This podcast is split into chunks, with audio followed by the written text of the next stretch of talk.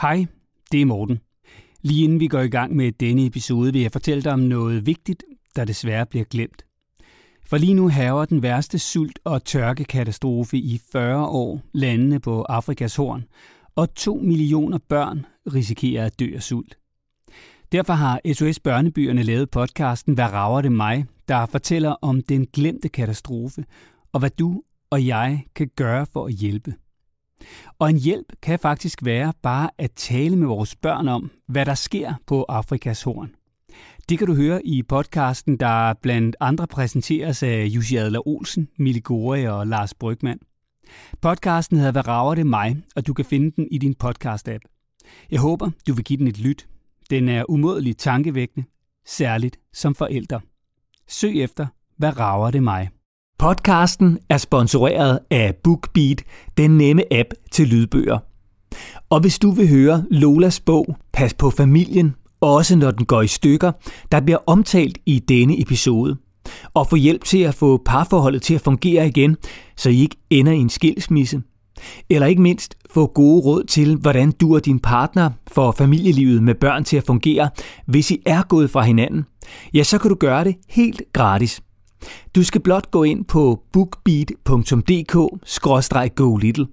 Så får du 30 dages helt gratis adgang til Lolas bog Pas på familien, også når den går i stykker som lydbog, og til flere 100.000 andre bøger.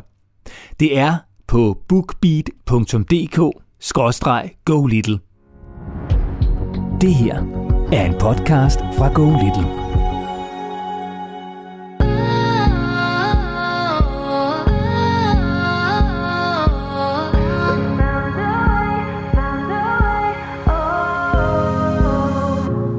Det her med at have sin datter og så have en kæreste, og de to er egentlig altså, gode venner og glade for hinanden, men de kan lige så tit være uvenner. Til tider så kan hun simpelthen slå ham. Øh, slå og sparke ham. Altså han er grunden til alt er dårligt. Og så oplever jeg at have en søn, som er meget velargumenterende, hvor det kan give mig en følelse af, at jeg helt klart føler, at han er flabet. Og det gør mig endnu mere sur. Der skal du bare lige holde ud, mens han øger presset, så venter der en helt anden hverdag på den anden side.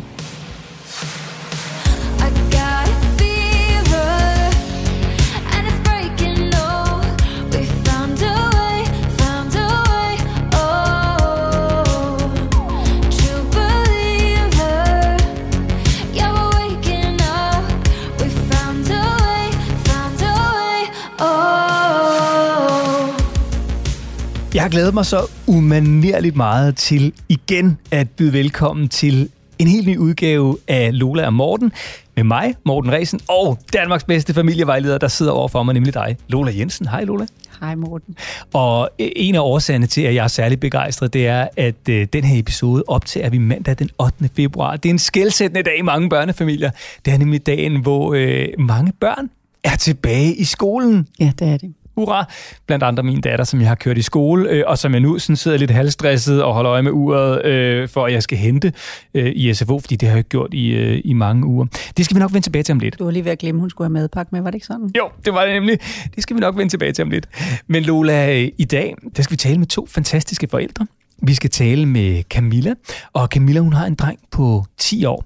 Og han er faktisk blevet så meget teenager, skriver Camilla, at øh, han svarer hende igen, og han er så flabet over for hende, at hun faktisk, Camilla i sit brev skriver, at hun er opgivende og sidder med lysten til, at sønnen Tobias skal flytte hjem til sin far. Ja, og når jeg læste den, så tænkte jeg, at øh, han virkelig presser hen, og du skal vide, de pres, jeg har mødt, når jeg starter som familievejleder, de er faktisk rigtig, rigtig store. De er meget udfordrende at være sammen med, hvor man godt kan forstå, når man er alene om det, at man kan få lyst til at smide håndklæd i ringen. Altså den forbudte ting, det er at sige det højt. Altså, jeg glæder mig så meget over, at hun har skrevet. Jeg tænker, vi skal, vi skal virkelig høre om en Tobias, der, der presser sin mor meget langt ud, jo. Men øh, vi skal hjælpe hende til at få sikkerheden tilbage og styrken tilbage. Det skal vi. Og så skal vi også tale med Louise.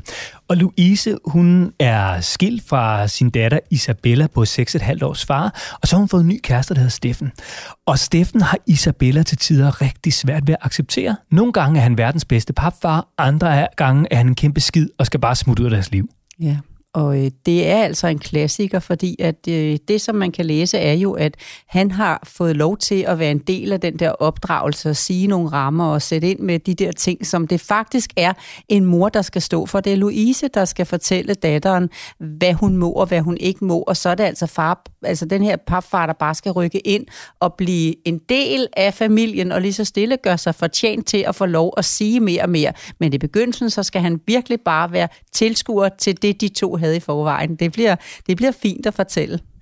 Og Lola, du har jo faktisk skrevet en hel bog, som handler om jo en af de største udfordringer jo desværre i flere og flere børnefamilier, nemlig når parforholdet og familielivet går i stykker. Ja, pas på familien, når den går i stykker, hedder den. Og jeg skrev den simpelthen, fordi at de 36 år, jeg har været familievejleder, der har jeg prøvet at samle alle de vinkler, som jeg har mødt, som folk har haft som udfordringer, dem har jeg prøvet at samle. Bogen starter sådan lidt med sådan håb, er der lidt at gøre her nu? Kan jeg gøre noget for at holde på mit parforhold?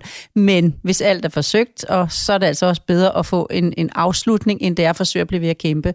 Når man så får en afslutning, så er de fleste familier, jamen de lægger ud med at sige, vi skal have et fantastisk samarbejde omkring det her. Selvfølgelig skal vi det, vi har et barn sammen. Vi har lavet kærlighed. Det gør de fleste familier.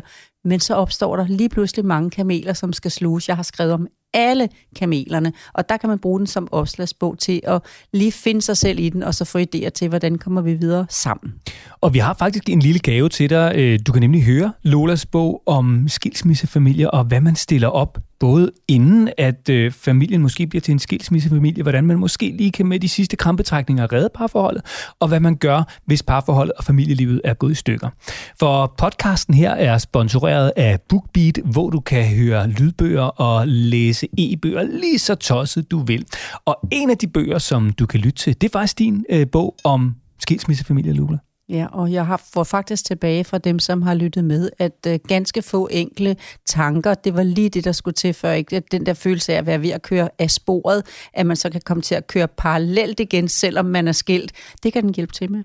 Så hvis du vil høre Lolas bog om skilsmissefamilier helt gratis, og i øvrigt tusindvis af andre lydbøger og e-bøger, både til forældrene og til børnene, så kan du faktisk få 30 dage helt gratis. Normalt så får du 14 dage som ny kunde hos feed. men fordi du lytter til podcasten her, så kan du altså lytte til Lolas bog helt gratis, og altså få 30 dages BookBeat gratis. Du skal bare gå ind på bookbeat.dk-go little altså bookbeat.dk-go little, så kan du altså få 30 dages lyd- og e-bøger helt gratis. Blandt andet så kan du altså lytte til Lolas bog Pas på familien, også når den går i stykker. Lola, det er jo altså en mærkedag i, i dag, og lad os bare lige kort runde altså den 8. februar, i dag, at øh, en masse børn skal tilbage i skole, efter at have været hjemme i corona-lockdown, blandt andre min datter Sofia, som jeg kørte til skole her i morges, lige inden jeg kom øh, her hos dig. Øh, øh er der noget, vi skal være opmærksom på? På jer selv som forældre simpelthen, fordi at der er jo noget, der er rykket, når børnene kommer hjem i dag. Altså, det har jo ikke været en ferie, en almindelig ferie, der restituerer. Du, du får ikke en masse oplevelser. Det sker ikke, at det rykker i kammeratskabet, men det har det gjort nu. Der er nogle børn, der har rykket fagligt. Der er nogle børn, der har fået nye relationer. To børn på vejen, der lige pludselig er begyndt at lege, som aldrig har sagt hinanden noget, men det kunne de jo blive nødt til, fordi at der var ikke andre at vælge mellem jo. Og så er der jo nogen, der er blevet skubbet ud, som ellers var bedstevennen. Og når de så mødes igen og sådan kigger på hinanden og tænker, hvad er der lige sket? Altså, jeg regnede der bare med, at jeg skulle komme tilbage her, og så var vi to pytterpande. Men de er ikke pytterpande. Så du skal tænke, at de kan have siddet i en klasse med 20, 22, 24, 27 elever, hvor hver især af dem er kommet tilbage med en eller anden tanke, fortælling, historie, oplevelse, som er noget andet end det, det plejer at være. Som om, at hele skolen har første skoledag på én gang. Og det er jo altid sådan med bobler, hul om hej og sådan lidt tumult i systemet. Jeg siger dig, der kommer mange historier i skole. Og husk også, at lade være at tænke, det var ikke meget, de lærte på første skoledag i dag, når man tænker på, at de har været væk længe. Jeg havde større forventninger til, hvad skolen kunne præstere, når nu de fik dem igen der var lige, der går lige en 14-dages periode, før at det hele er samlet op igen. Det må der gøre. Jeg vil faktisk sige, på min, øh, på min datters skole, øh, der skal de faktisk ikke have normal skolegang i den uge. De skal bare have klassetid. Ja, simpelthen. Det de skal hygge, og du ved, lige lande, og så skal de sikkert læse en bog og sådan noget, men der er ikke noget normalt schema. De skal ligesom lande og komme tilbage. Så, så hvad skal jeg, Lola, når vi er færdige med at optage her? Hvad skal jeg være opmærksom på, når jeg skal hente Sofia, min datter fra SFO? Du skal tænke, hun har været i livets skole, fordi jeg kunne godt tænke mig, at det var mere tydeligt, at man godt kunne se, at på skolen, der har de altså også på skemaet, uden det behøver at stå der, men de har altså også det med at skabe relationer, det med at vende på tur, det med at vagt magtens skuffelse, det med at, at magten afvisning, det der med at øh, sidde på en stol og høre en kollektiv besked. Alle sådan nogle ting, som er livets læring, som hun skal bruge resten af livet. Og så kan det jo godt være, at når hun har været i en dag nu her, som overrasker hende, som ser anderledes ud, end det hun plejer, at så får du noget andet hjem, noget mere uroligt hjem, noget mere sådan, hey, noget blafrende ind ad døren. Og så skal du bare have en tålmodighed, en tolerance, en, det kan jeg sådan set godt forstå ind i dig selv. Altså forestil dig at starte på et nyt arbejde. De alle sammen i dag er startet på et nyt job. Kan du huske, hvordan det er? Godt, det øh, skriver jeg mig bag øret, og så øh, nyder jeg lige roen og freden her øh, det næste stykke tid, Lola, hvor vi forhåbentlig skal lave endnu en fantastisk udgave af Lola og morgen.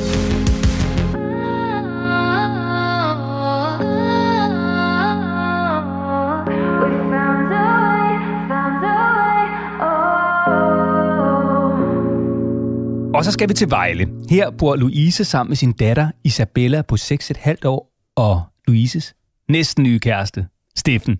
Hej Louise og velkommen til Lola og Morten. Hej Morten. Hej. Og Lola. Da jeg læste dit brev, så, øh, så fik jeg ja. faktisk en lille smule ondt i maven, fordi jeg tænkte, åh, hvor er det en svær situation at stå i, at på den ene side være forældre til et barn, på den anden side have fået en ny kæreste og have været glad for begge dele, men i det ligger der så også en ret stor konflikt. Ja.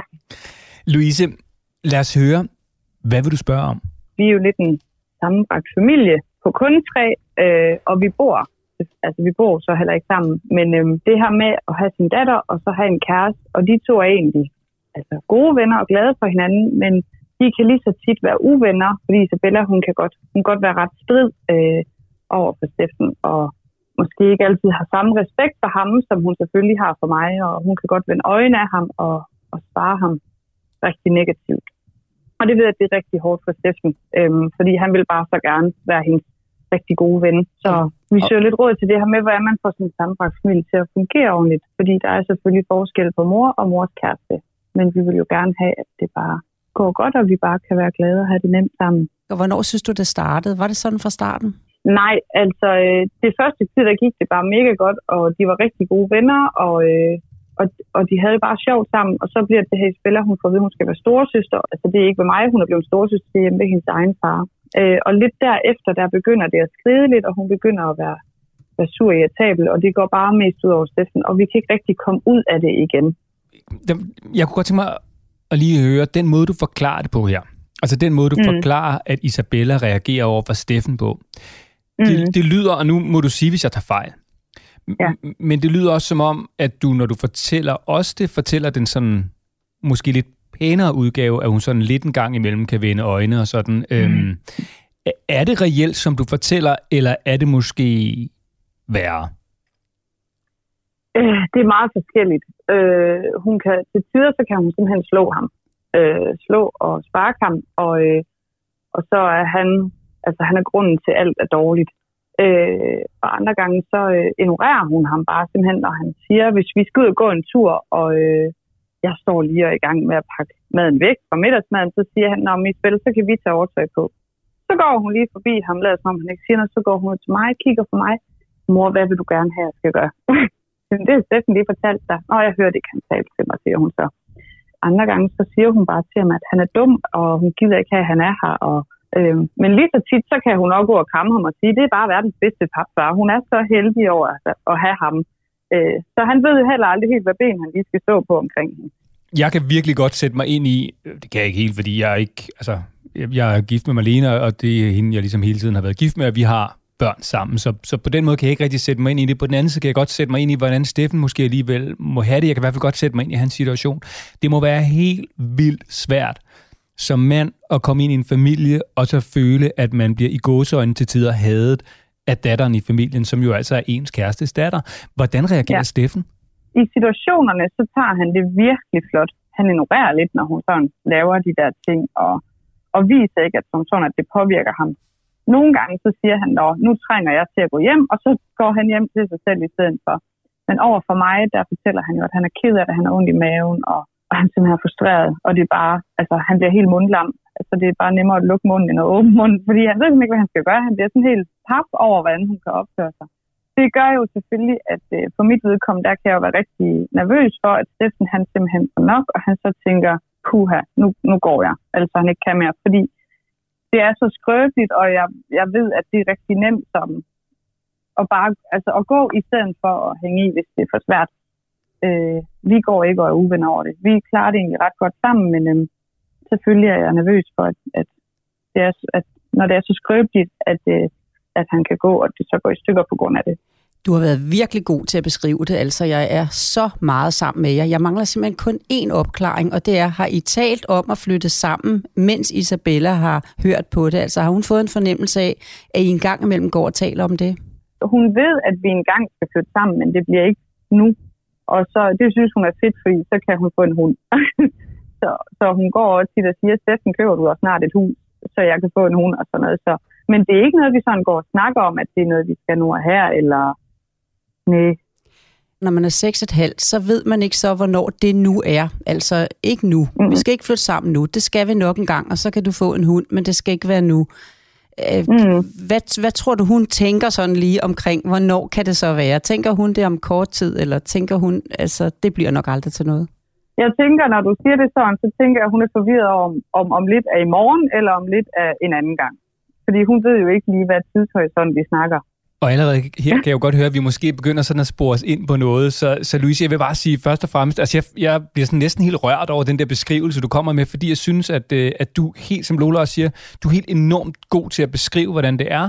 Og jeg synes, du gør det med sådan kæmpe respekt, både over for Isabella og over for Steffen. Øhm, og, og, og, så kan jeg også godt bære med, at jeg bliver sådan ramt af den der sådan, åh, sådan lidt frygt, du har over, at det der, du står med i hænderne, som både er skrøbeligt over for din datter, og selvfølgelig over for dine nye kærester, og du er jo glad for begge parter, men at, at det måske skal risikere at gå i stykker, på grund af det, som I ja. står i lige nu. Ikke? Så, så jeg vil bare sige, at du skal vide, øh, respekt for det, Louise, så er du i de bedste hænder, fordi øh, Lola, hun sidder herover for, og jeg vil næsten garantere, at øh, hun har et råd, som kan hjælpe dig på vej, og jer på vej som familie. Så er du klar til det, Louise? Det er jeg, helt bestemt.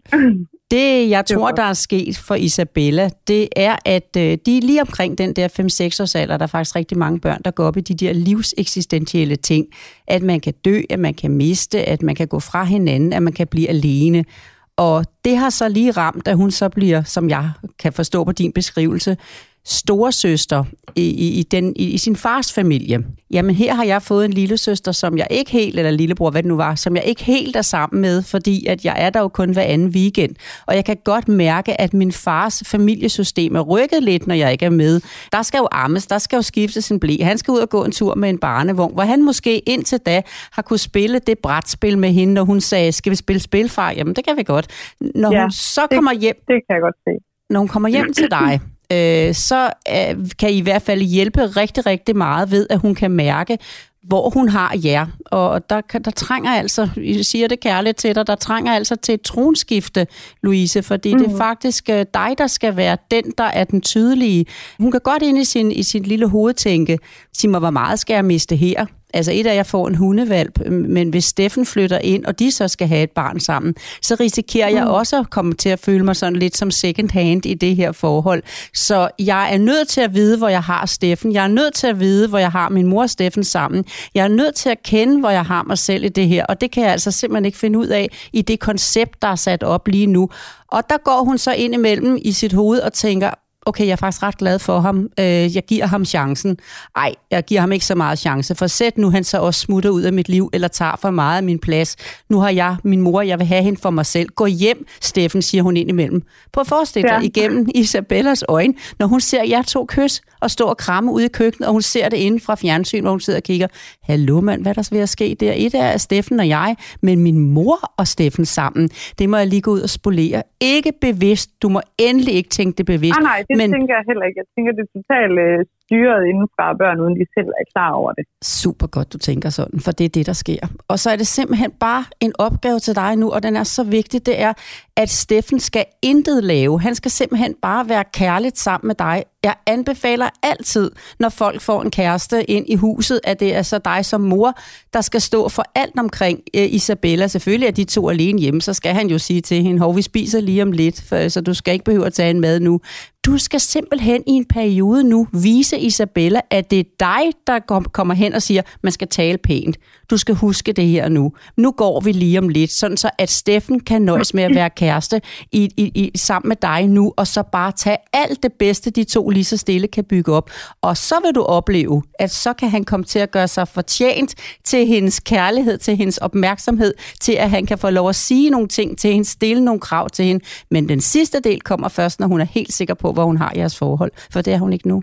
Nej, okay. Fordi vi havde nemlig, vi har gjort helt modsat og tænkt, og så han forklarer hende, jamen når Steffen er her, så er han lige så meget voksen, som mor er.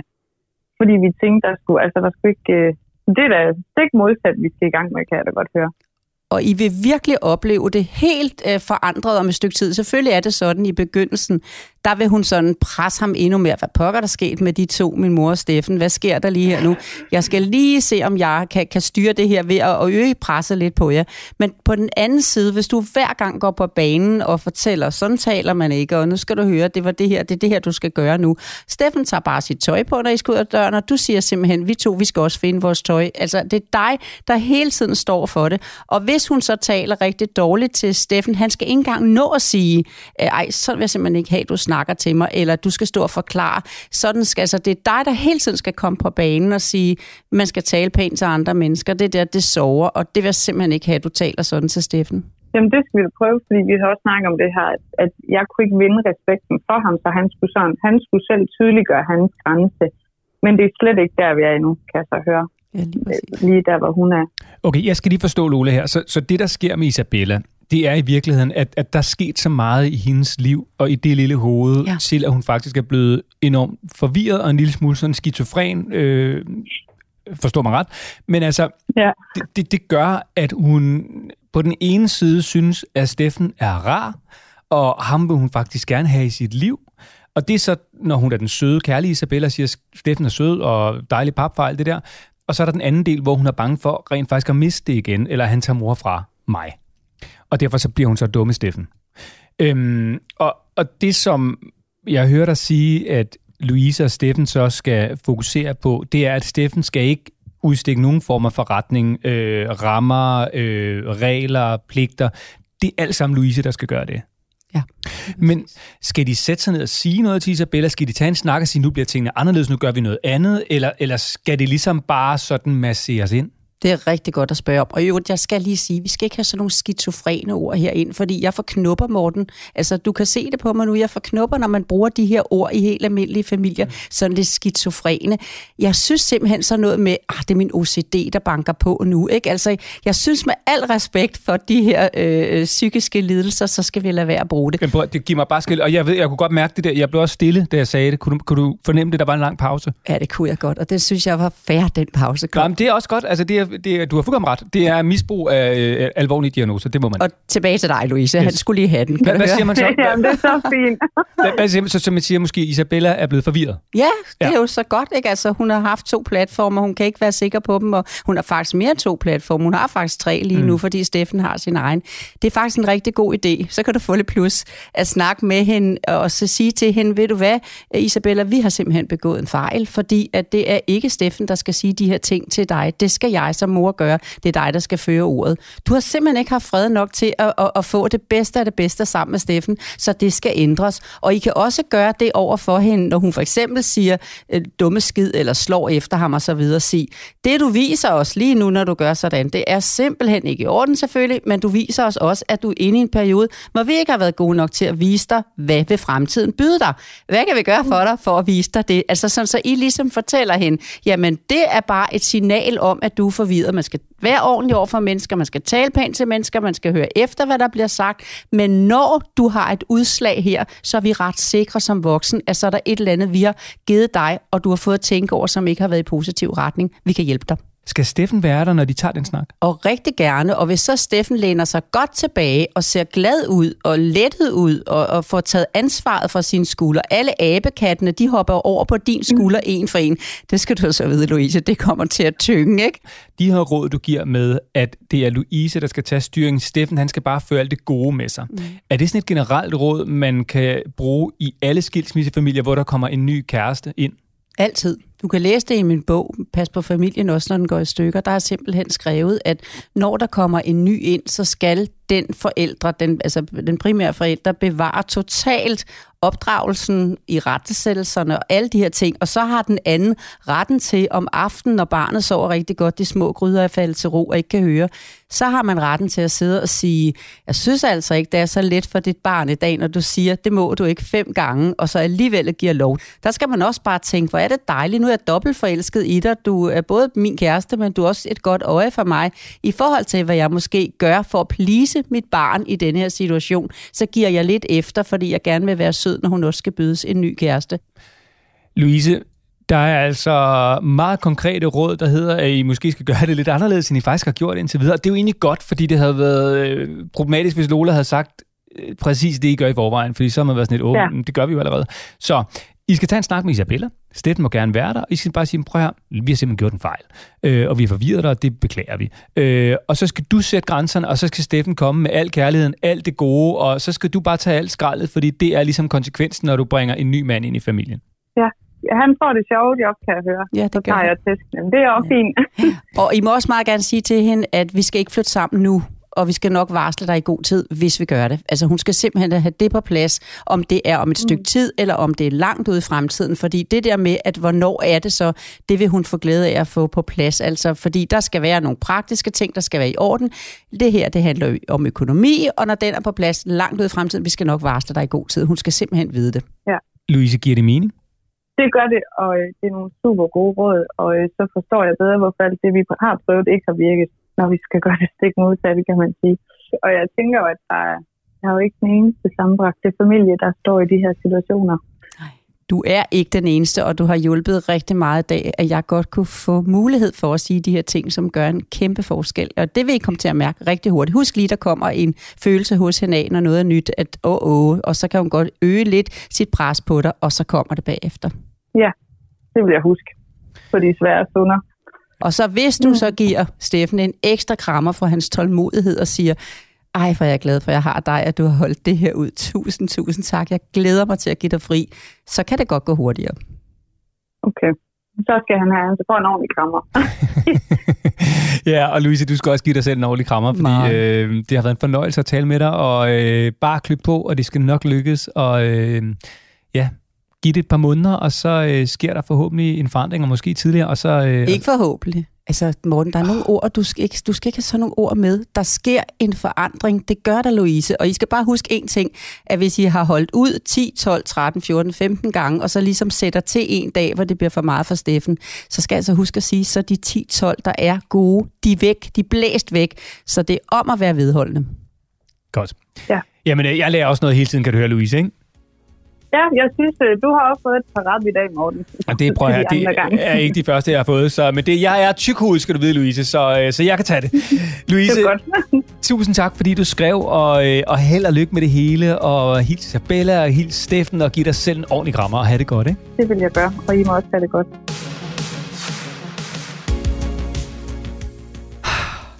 Nå, kæft, hun var sød, mig. Hvad er meget? Og jeg blev, sådan, jeg blev næsten sådan, øh, hvad hedder det, øh, der i starten der, sådan den der måde, hun beskrev det på, alle de der refleksioner og sådan Ja, noget. ja. Men, øh, men, men, men jeg er altså mest høj nu over at glæde mig over, at jeg har kunnet inspirere i en retning, som bliver noget helt, helt andet. Fordi du skal forestille dig, hvis det her det var fortsat, så siger jeg bare, at det bliver en puberteter. Mm. En meget vred puberteter.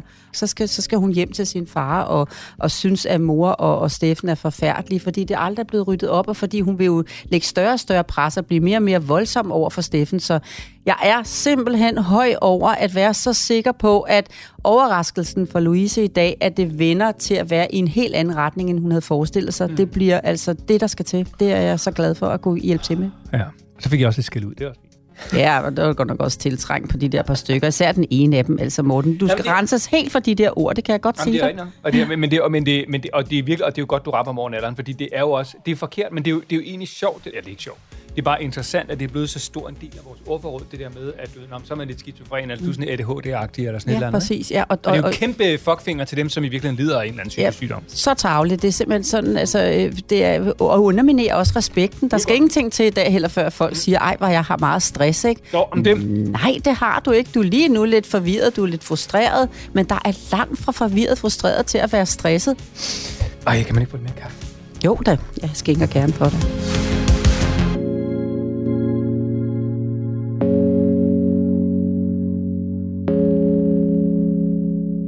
Så skal vi hjem til Camilla i Esbjerg. Her bor hun sammen med sønnen Tobias, og Camilla og Tobias far er skilt. Og der ligger en udfordring i forholdet pt. mellem Camilla og ikke så meget Tobias far, men mellem Camilla og Tobias. Hej Camilla. Hej. Camilla, hvad er din udfordring, og hvad vil du gerne spørge om? Udfordringen, det er, at jeg har en dreng, der bliver 10 om en måneds tid. Og jeg synes, jeg er udfordret med sådan generelt mange dagligdags øh, gøremål og rigtig små ting, vi kan komme op og diskutere over. Og så oplever jeg at have en søn, som er meget velargumenterende, hvor det kan give mig en følelse af, at jeg helt klart føler, at han er flabet. Og det gør mig endnu mere sur. Øhm, så jeg har, har nogle gange svært ved at aflede mig fra det, og kommer måske lidt ind i, at øh, han kaster den der fiskekrog ud, og så griber jeg den, i stedet for nogle gange, hvor jeg måske burde i pyt. Men jeg synes, det er rigtig svært. Må jeg læse en lille smule op for den mail, du har skrevet? Ja, Mm.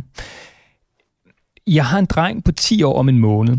Jeg er opgivende. Jeg sidder med lysten til, at han skal flytte hjem til sin far. Ofte ønsker jeg hver anden weekend, når han kommer hjem, at han faktisk bliver derhjemme. Det er ikke muligt, da faren møder om natten, og vi bor hver for sig, men jeg er så fyldt op. Jeg føler, at vi diskuterer evigt og altid. Nogle gange om ting, som kan være så små. Jeg er god til at sætte grænser i form af, at jeg sender kammerater hjem eller tager hans computer, når vi diskuterer. Så ender jeg altid med at sige ting, som jeg fortryder bagefter. Jeg er god til, når vi har været uvenner og råbt og skrædet at få sat ord på, hvad der skete, og jeg går meget op i, at han skal sætte ord på hans følelser, hvilket han er god til. Men dagen efter igen, ja, så fortsætter det altså bare i samme dur. Og jeg er så fuldt fyldt op, og det påvirker mit humør. Så hvad skal jeg gøre? Jeg håber, I kan give mig nogle gode råd. ja. Ja. det er den følelse, og det er sådan, at, øh, at jeg har det, og jeg synes, det startede faktisk, da han begyndte i skole.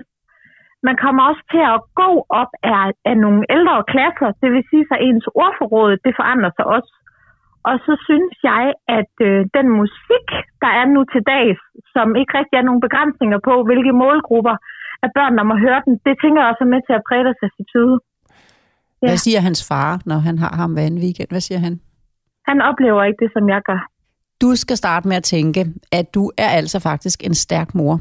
Jeg plejer at sige til folk, der ligesom spørger, hvad kan jeg gøre, at øh, andre kan tænke, når det her er jo et svaghedstegn, at man ikke engang selv kan finde ud af det. Jeg synes, at det er så stærke folk, når de kan spørge og sige, jeg har lige nogle udfordringer her, og jeg vil gerne gøre noget ved det, altså hvem kan hjælpe. Så du skal virkelig have en kompliment for det. Og når jeg snakker nu, så, så er det altså rigtig vigtigt, at du ikke tænker, tilbage, men jeg er jo nødt til at tænke tilbage for at hjælpe dig fremad, så du skal kun lade som om, at Lola hun skal bare lige bruge det her, så hun kan hjælpe mig videre.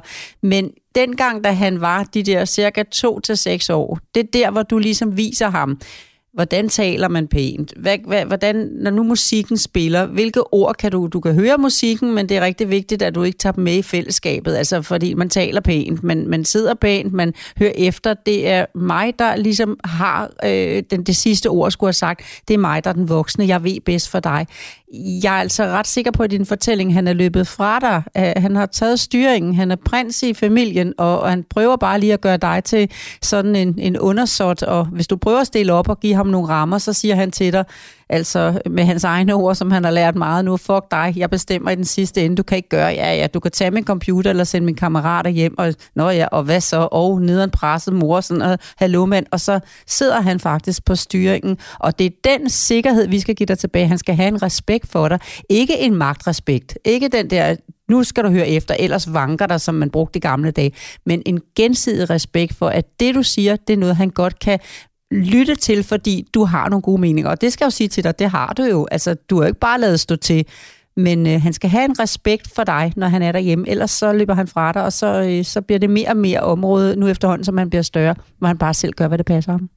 Ja, og det er den følelse, jeg også godt øh, kan sidde med nogle gange. Også fordi jeg kan godt tænke, jamen, når nu jeg sætter de her grænser i form af, at jeg sender kammeraten hjem, eller jeg tager computeren, eller jeg har præsteret, at vi har taget hjem for familie kom sammen. Altså, hvorfor er det så, det skal helt derud, at diskussionen skal blive ved med at fortsætte? Det gør til, at, øhm, at jeg føler mig drænet, og jeg føler, at, øh, at jeg har et rigtig dårligt øh, humør, og jeg føler ikke overskud på samme måde. Også fordi jeg føler lidt forventninger blevet sådan lidt, når jeg lidt stopper om morgenen, så har jeg lidt en forventning om, når nu når jeg siger sådan eller gør sådan, jamen så ved jeg, jamen, så kommer vi nærmest op og diskuterer over det. Og jeg tænker, at den samme gensidige forventning har han egentlig fået til mig. Så det, det er sådan lidt ond spiral, man er kommet ind i. Og jeg vil helt klart sige, at det har gjort det endnu mere udfordret for, at der har været det her med corona, fordi det har gjort, at man har gået lidt mere op af hinanden. Hvad skal Camilla gøre? Det, jeg kan anbefale dig at gøre, det er, at du sidder og snakker med ham på forkant af tingene. Altså, i stedet for, at I gør det nu bagefter, når I har råbt og skrevet, og du har fået sagt nogle ting, som du fortryder, som du skriver også jo, jamen, at du så kan snakke med ham om, ved du hvad, vi to, vi skal have et bedre liv sammen. Og det gør du en dag, hvor der er overskud. I ikke har haft en konflikt for nylig i løbet af en søndag der sidst på eftermiddagen, og lidt øh, god kage på bordet, og lidt saft og lidt hygge om situationen, og siger, du skal simpelthen hjælpe mig. Min egen dejlige Tobias, du skal simpelthen hjælpe mig, sådan så at jeg kan blive en bedre udgave af mig selv. Så vi starter med Tobias og laver rammerne sammen. Og der er det jo så, at du som mor skal sige, jamen det er jo spillerammerne, det er jo, hvordan man taler, det er jo det, det jeg skal lære dig. Og ved du hvad, Tobias, jeg er godt klar over, at her i begyndelsen, når vi øver os, der kommer jeg til at høre rigtig, rigtig mange af de ord, som du har fået ind i dit repertoire, som jeg skulle have øvet dig væk fra, dengang du var mindre. Men jeg ved, vi kan få dem væk nu, selvom du er blevet 10. Du skal bare hjælpe mig. Så når jeg kommer og siger noget til dig, så er det, det næste step er, hvordan kunne du godt tænke dig, at jeg skulle komme ind og sige noget til dig, uden at jeg skulle kaldes hvad som helst? Og hvad synes du er i orden at kalde mig? Hvad vil du gerne have lov til? Jeg vil gerne kun finde mig i, at du siger, det kan du ikke være bekendt, eller øv lige nu, ikke? Fordi der skal jo også være plads til bare at, at reagere på, at spilletiden er slut, eller nu er det spisetid, eller nu skal du gå i seng, eller hvad I nu kan have konflikter, når du stiller krav til ham, ikke? Men du skal først have ham med i vejledning, altså at sige, vi skal have sat den her ramme, hvor du jo selvfølgelig overordnet bestemmer, men hvor han skal ligesom se, sådan ser rammen bare ud. Når jeg så kommer og siger det til dig, hvordan kunne du så tænke dig, at jeg skulle sige det, hvis jeg skal undgå de der ord? Og så kommer han faktisk med nogle rigtig, rigtig gode svar. Og når du så alligevel får det, for det gør du, det skal du altså vide, at når du så sidder i en pressesituation, så er det ikke, fordi det er gået væk, fordi I har haft en søndagssnak. Men så skal du sige til ham, ups, altså jeg blev selvfølgelig ked af at høre de der ting, men det viser mig, at jeg må have sagt det på en forkert måde. Tobias, fortæl mig lige, hvad var det, jeg sagde, hvad var det, jeg gjorde, siden jeg alligevel skal kaldes for en stor, led, fed smatso, eller hvad han kan komme i tanke om at sige til dig. Ikke? Hvad er for øvrigt det værste, han har sagt? Altså sådan noget, det, det har jeg aldrig øh, oplevet. Det er, det er mere, øh, at det bare er et, et flabet øh, svar, jeg får tilbage, og samtidig med, med måden, øh, jeg oplever ham at være i, i sit kropssprog. Altså, det, det ligner sådan en øhm, men ligegyldighed. Men, men okay, men, men jeg skal bare lige høre så, så Camilla, det er ikke, så, så, han, så det er ikke sådan noget møgkæling, øh, lede luder-agtigt, øh, sådan noget. Det var bare fordi, det var fordi, du startede med at sige sådan noget med rapmusik og sådan ja. noget, så jeg var ude i sådan noget med, at, du ved, at det, han havde hørt Suspekt, eller ja, så var du en møgkusse, eller øh, ja. sådan et eller andet. Ja, altså, og, så, og så har han også hørt af det, men der har, der har vi taget snak omkring, det er fint nok, at han hører det, men jeg vil ikke høre sproget hjemme med mig. Nå, jamen altså, hey, bror, han, det er sikkert som, at det lyder ikke som, så, at du får heller ikke fuckfinger og sådan noget. Nej, det gør jeg heller ikke. Nå, nå, Ej, nå, ved nå. du hvad? Altså, nu undskyld, hvis, vi, hvis jeg underkender det her nu, men undskyld, undskyld. Men ved du hvad? Nu handler det jo kun, at du skal ikke høre kun, hvis du ikke har lyst til at høre, jeg siger sådan. Nu handler det kun om, at du jo faktisk skal lade, være lidt bedre til at ignorere hans attityder. Når han kommer med de der blikke til dig, som han godt ved, altså han kan få sådan lidt mere igennem, hvis han laver sådan et blik. Nu prøver jeg at lave et over til Morten. Altså sådan, hvor man ligesom kigger igennem. Hvis man begynder at sige til sit barn, Kig på mig, som når jeg taler til dig. Det er det mindste, du kan gøre, Morten. Kig på mig, når jeg taler til dig, så jeg kan se, Og lad være med at sende mig de der øjne. Og lad være at sende mig de der øjne. Ikke? Altså, det er simpelthen så provokerende, når jeg taler til dig. Det er som at stå og tale til en dør. Ja, hvordan reagerer han på det? Så går han jo meget længere ud. Nu har han jo opdaget, ah, altså det når det var lige før, at jeg skulle slutte med noget spilletid eller et eller andet, så skal jeg bare få min mor ud ved ligesom at ligne en, der ignorerer. Jeg har faktisk haft den fornøjelse, skal du vide engang, at give et oplæg på en privatskole, hvor jeg sagde, når man sådan har et barn, der kigger væk, så siger man, jeg ved, kan godt se, at du ikke kigger på mig, det har jeg jo sat pris på, men jeg ved heldigvis, du kan høre mig, og så bare komme med budskabet. Året efter bød hun mig så velkommen til en ny aften for de store elever, og så sagde hun, siden Lola var her sidste år, har vi simpelthen brugt den over for eleverne, når de vendte væk fra os. Jeg kan godt se, at du ikke kigger på mig, men jeg ved, at alle skolebørn på den her skole kan jo høre, så, og der har ikke været noget siden, og de havde taget en konflikt mindre mindre. Så jeg, øh, jeg kan godt sige, at du kommer langt med at, at lade være at se attityder. Nogle gange der er jeg for god til, når han også kaster de der fiskekrog ud, ja, kan man sige. Ikke? Mm. Og så tager dem for meget øhm, ind, hvor øhm, lidt ligesom Lola var inde omkring, hvor jeg måske bare lidt oftere skal bare sige sådan lidt pyt, og så ignorere det. Men det har jeg bare også rigtig svært ved, fordi jeg har det sådan nok lidt autoritetsmæssigt også, så vil jeg rigtig gerne vise os, men det, det er mig, der er moren, altså det er mig, der bestemmer. Ved du hvad? Øhm. Nu afslører du på skønneste vis, at det i virkeligheden, tror jeg, handler om bare at vil præstere og være en perfekt singlemor, som kan finde ud af at opdrage sit barn til at blive en fornuftig samfundsborger. Og ved du hvad? Det tror jeg faktisk allerede, du har præsteret to tredjedel. Og så er det lige det, som du tænker, den sidste tredjedel, det skal han også have med, og han skal ikke give mig de blikke, og jeg skal i hvert fald også, for det går bare ikke, hvis ikke han kommer ud af det her. Altså, jeg har aller, allermest lyst til at bare give dig et kæmpe kompliment for det, du har præsteret, og så skal det andet nok lige med få enkle virke, virkemidler, så kommer han også forbi den del. Det der øvhamsterhjul, I desværre lige er kommet ind i. For det ærgerlige ved et hamsterhjul er faktisk, skal du vide, at det kan tage de to tredjedel, som er godt nok fra jer, fordi det kan øge presset i hamsterhjulet, så han begynder at tale som det musik, han har hørt, hvis han skal have dig endnu længere ud. Ja. Så helt konkret fra i dag, når vi har lagt telefonen på, hvad skal der ske? Sig til Tobias, når han kommer ind ad døren, hvad har jeg dog gået alt for meget op i dine attityder? Du er jo egentlig faktisk en dejlig dreng. Du går i skole, du passer dine ting, du er faktisk en rigtig god kammerat. Du skal selvfølgelig kun sige det, som er okay, ikke? Men, men du kan meget, og jeg har, jeg er kommet ind i sådan en, en, en, en dårlig øh, stil. Hver morgen, inden jeg skal vække dig, så kommer jeg faktisk til allermest at tænke på, ej, hvad får jeg nu sagt forkert, som giver mig et eller andet rigtig dumt, ligegyldigt svar tilbage. Og det har jeg faktisk tænkt mig at ignorere det næste stykke tid. Jeg vil stille kravene, og jeg vil selvfølgelig ønske, at jeg ikke skulle have det tilbage fra dig, men jeg har bare tænkt mig at sige pyt. Og så kan du sige højt, sådan, så du driller ham lidt på den gode måde og sige, se, der kan du se, Tobias, det er en af dem, jeg arbejder på at ignorere, og det lykkes mig jo næsten. Det eneste, jeg kom til nu, det var at sige det højt. Ej, jeg tror faktisk, jeg er inde på noget rigtigt. Sådan, så du samtidig får fortalt ham, hvad du ikke vil have, men i stedet for at gå ind i den og skabe øget konflikt, så lader du bare simpelthen som om, at det er, øh, nå, det, er det, vi arbejder på sammen og komme væk fra. Det er den tredje del der lige nu, du skal tage mere roligt, så, øh, så kommer det. Og det har du også ret i, at det er det der med, at jeg vil selvfølgelig gerne have, at han bliver en, en samfundsborger, som klarer sig godt og som ved øh, ritualerne for, hvordan man skal gøre. Og det er også noget, jeg snakker rigtig meget med ham omkring. Og man kan sige, heldigvis så har jeg aldrig oplevet, at der har været noget, når han har været hjemme hos andre. Altså for eksempel nogen fra hans klasse eller noget. Og hans skolelærer siger, at han er en meget øh, attraktiv dreng, altså klassekammerat i klassen og det.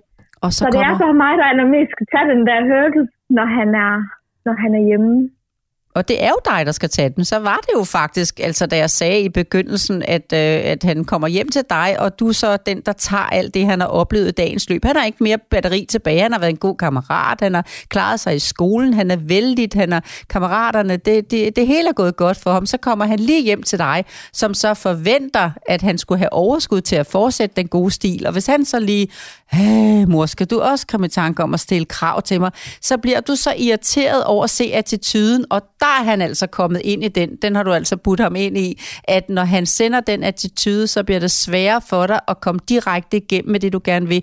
For så går du mere på attituden, end du går på at fortælle ham, hov, så er din jakke eller din sko, eller hvad du nu skal stille krav, krav til ham. Øh, mor, øh, jeg var for presset. Du skal ikke gå forbi mig med de der øjne. Det er så provokerende, du gør det, Tobias. Hallo, hvor er det nemt at få min mor til at flytte emner. Det tror jeg faktisk bare, den i rent ind i. Det håber jeg. Og jeg håber, at jeg nu, med det råd, jeg lige har fået, at det er noget, jeg kan tænke mere over. Det her med ikke at gå ind i selve øhm, attituden, hvordan jeg aflæser hans kropsbrug, men mere at tænke på, hvad er det, jeg gerne vil have ham til. Og så måske også mere sørge for at have den der øh, øjenhøjde i kontakten, når det er. Der er thumbs up over for Lola på den anden side af bordet, siger bare, Camilla. Det lyder som om, du siger det helt rigtigt lige nu. Det gør du også. Og hvis du så oveni også lige en gang imellem kan sige højt, at øh, selvfølgelig synes jeg, det var ærgerligt at få det på den måde, men jeg arbejder på sagen, og jeg ved, jeg lykkes 100%, når alt det der kropssprog for dig, det er helt væk, ikke? Men du er godt på vej til at hjælpe mig, Tobias. Du gør det faktisk rigtig godt. Jeg er glad for din hjælp. Tusind tak. Tænk det kun i dag. Du må godt lave lidt humor i det, øh, hvis, du, hvis du kunne følge mig i den stil. Altså, øh, tænk i dag, er faktisk kun kommet til at ryge ind i hamsterhjulet fire gange, og det er på grund af din hjælp. Tak, Tobias. Altså, vend den lidt rundt at han ligesom hjælper dig til ikke at komme ind i det der ved at, øh, at, øh, at, at mærke efter. Når han ikke laver de der øjne, jamen, så er det fordi, du er inde på noget rigtigt. Hov, så siger du så til ham, ups, ups, der kan jeg godt mærke, det var lige før jeg inviterede til hamsterjul her. Hvad var det, der fik mig til det? Det var nok den der med, at øjnene de kom op eller et eller andet sted. Jeg kunne ikke lige mærke, hvor jeg havde dig, Tobias. Jeg ignorerer det, selvfølgelig ignorerer jeg det, for det, jeg skal koncentrere mig om, er jo bare at sige til dig, nu spiser vi. Så Camilla, er du med på, hvad du skal stille op med Tobias, når han kommer ind på skole? Ja, det synes jeg. Jeg er også med på, at jeg skal tænke det her, hvis det er, når jeg lige har fået snakket med ham, at han altså gør det der med den der ligegyldighed, jeg kan føle i hans, øh, i hans udtryk og i hans kropssprog, at det der med at sætte ord på, at, at det kunne jeg også godt have formuleret anderledes, det jeg så sagde, fordi så havde jeg nok også fået en anden reaktion fra ham af. Det lyder som om, at øh, der både er en hund, du skal håndtere, øh, Camilla, og så en udfordring med Tobias. Jeg ved ikke så meget med hunden, men i hvert fald nu har du i hvert fald fået gode råd til... det er ikke min hund. Okay, men nu har du i hvert fald fået gode råd til at håndtere situationen omkring Tobias, så øh, jeg håber, du kan bruge svarene. Det håber jeg også. Jeg håber også, at øh, der er en mulighed for, at øh, vi kan snakke ved, når der er gået lidt tid i forhold til, om jeg har mærket, at det har hjulpet, eller man eventuelt kan blive vejledet på en anden måde. Camilla, skal vi ikke aftale, at øh, vi tales ved? Det tror jeg, der er brug for for alle parter, at vi tales ved om øh, måske nogle uger, en måned eller to, lige at høre, hvordan er det gået, og har du brug for et ekstra skub, hvis øh, der stadigvæk er noget, der ikke er faldet helt i hak? Det synes jeg er en rigtig god idé som jeg siger rigtig mange gange til sidst, altså det vil være sådan, skal du vide, at presset øges en lille smule her nu, når I skal til at sætte det nye i gang. Simpelthen fordi han vil blive overrasket. Mor, hvad pokker, det plejer at være nok at lave himmelvendte øjne, eller øh, øh, gå med videre med sådan nogle attityder. Jeg hørte dig ikke. Skal du have mere for at komme ind i hamsterhjulet? Og der skal du bare lige holde ud, mens han øger presset. Så venter der en helt anden hverdag på den anden side. Det håber vi. Det ved jeg. jeg tror på det. Det gør jeg. Jeg er optimistisk omkring det. Sådan. Det skal du være. Prøv at det skal nok gå, og vi skal nok love, at øh, vi slipper dig ikke, så vi skal nok følge op, og så give dig det sidste ekstra skub, hvis det er, det kommer til at mangle. Det er jeg rigtig glad for at høre. Det er jeg godt, Camilla. glæder mig på jeres vegne over, at I kommer ud af det hamsterhjul, som I er landet i sammen, eller ond spiral, kan det, hvad du vil. I forventer nu. Camilla, mange gange held og lykke, og øh, giv dig selv og Tobias en krammer, og tusind tak, fordi du skrev. Det var så lidt, og øh, tak fordi I ringede, og jeg måtte være med. Håber jeg, andre kan få gavn af det samme. Det tror jeg, der er rigtig mange andre, der kan spejle sig i. Så Camilla, den øh, tjeneste har du også gjort nogle andre end dig selv og Tobias. Ha' det rigtig godt, Camilla. Tak, og i lige måde. Det er godt, tak. Hej.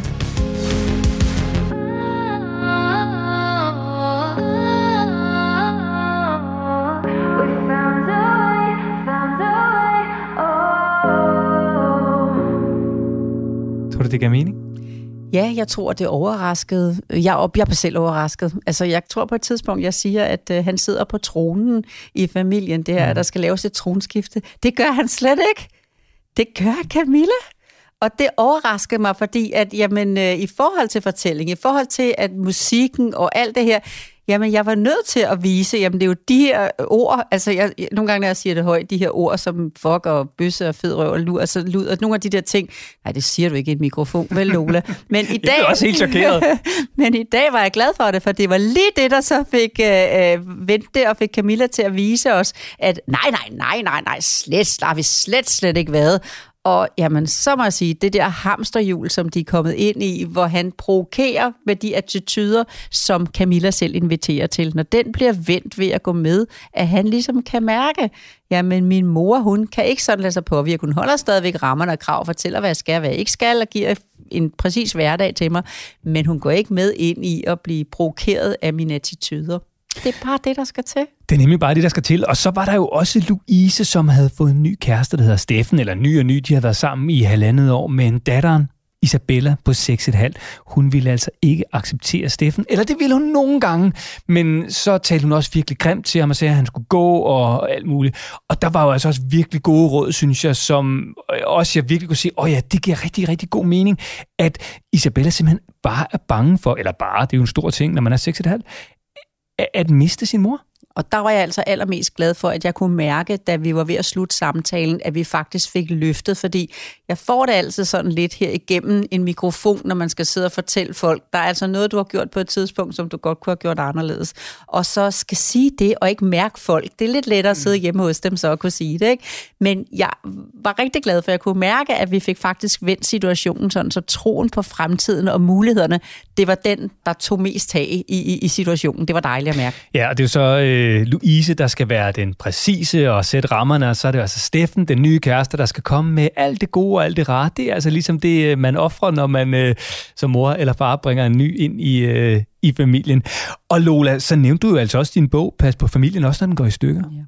Og der er jo rigtig gode råd til altså yderligere at hente i den her situation. Ja, lige præcis. Jeg har faktisk mødt nogen, som arbejder med folk, som skal skilles, og som så læser den for, hvis, hvad er det nu lige, jeg kan bruge den til i forhold til mit arbejde, som siger, efter at have læst den, så skal jeg i hvert fald ikke skilles. Jeg skal passe godt på mit parforhold, fordi den viser de forskellige vinkler, man kan komme ud i. Og den viser jo også, hvor svært det kan blive, hvis ikke man får taget hånd om det i god tid. Og så især jo, altså hvis man er i en skilsmisse, er på vej ud til noget, så kan man lige slå op på den den side og sige, jamen den hjælper jeg mig selv ud af lige nu, for der fik jeg en god vinkel. Den er som en opslagsbog i forhold til alle situationerne. Og den her podcast, den er sponsoreret af BookBeat, og øh, det er sådan, at du simpelthen kan høre Lolas bog, Pas på familien, også når den går i stykker. Helt gratis, fordi du kan nemlig, når du hører podcasten her, få 30 dages BookBeat helt gratis. Det er masser af lydbøger og e-bøger, blandt andet altså Pas på familien som øh, lydbog. Det eneste, du skal gøre, det er at gå ind på den side, der hedder bookbeat.dk-go little. Så skal du tilmelde dig, og så får du altså 30 dage gratis, hvor du blandt andet kan høre Lolas bog, som netop handlede om det, som Louise spurgte om. Altså, hvad gør vi, når familien går i stykker, og der kommer nye kærester ind i det øh, familieliv, der så skal gå op? Og hvordan passer vi på ikke at komme ind i noget af det, der ligger i de næste kapitler, ved simpelthen lige at læse lidt op på det, før man står i det. Det er faktisk også noget, man kan forberede sig selv lidt i bogen på. Vil du høre bogen og øh, have en masse gode råd helt øh, gratis i 30 dage, så kan du altså gå ind på bookbeat.dk-go little, og så får du altså også samtidig adgang til tusindvis af andre e-bøger og lydbøger, både til de voksne og til børnene. Så øh, det er meget simpelt. bookbeat.dk-go little. Og så hvis du har et spørgsmål, som du vil stille til Lola, så er det bare at sende det til Lola og Morten snabelaggolittle.dk. Så kan det være, at det er dig, der ligesom Louise og Camilla kommer igennem og stiller dit spørgsmål enten om livet med børn eller parforholdet. Og Lola, synes jeg godt, vi kan sætte igen to streger under en fantastisk episode. Et godt samvær med nogle skønne mennesker. Altså, det er altså også deres helt unikke forklaringer på kort tid, der gør, at det her det kan være så godt og føles så godt. Tusind tak, fordi du lyttede med. Der er en ny udgave af Lola af Morten næste gang. Det bliver tirsdag, og har du lyst, så anmeld podcasten i din podcast-app og abonner på den, så får du automatisk besked, når næste episode udkommer. Tak fordi du lyttede.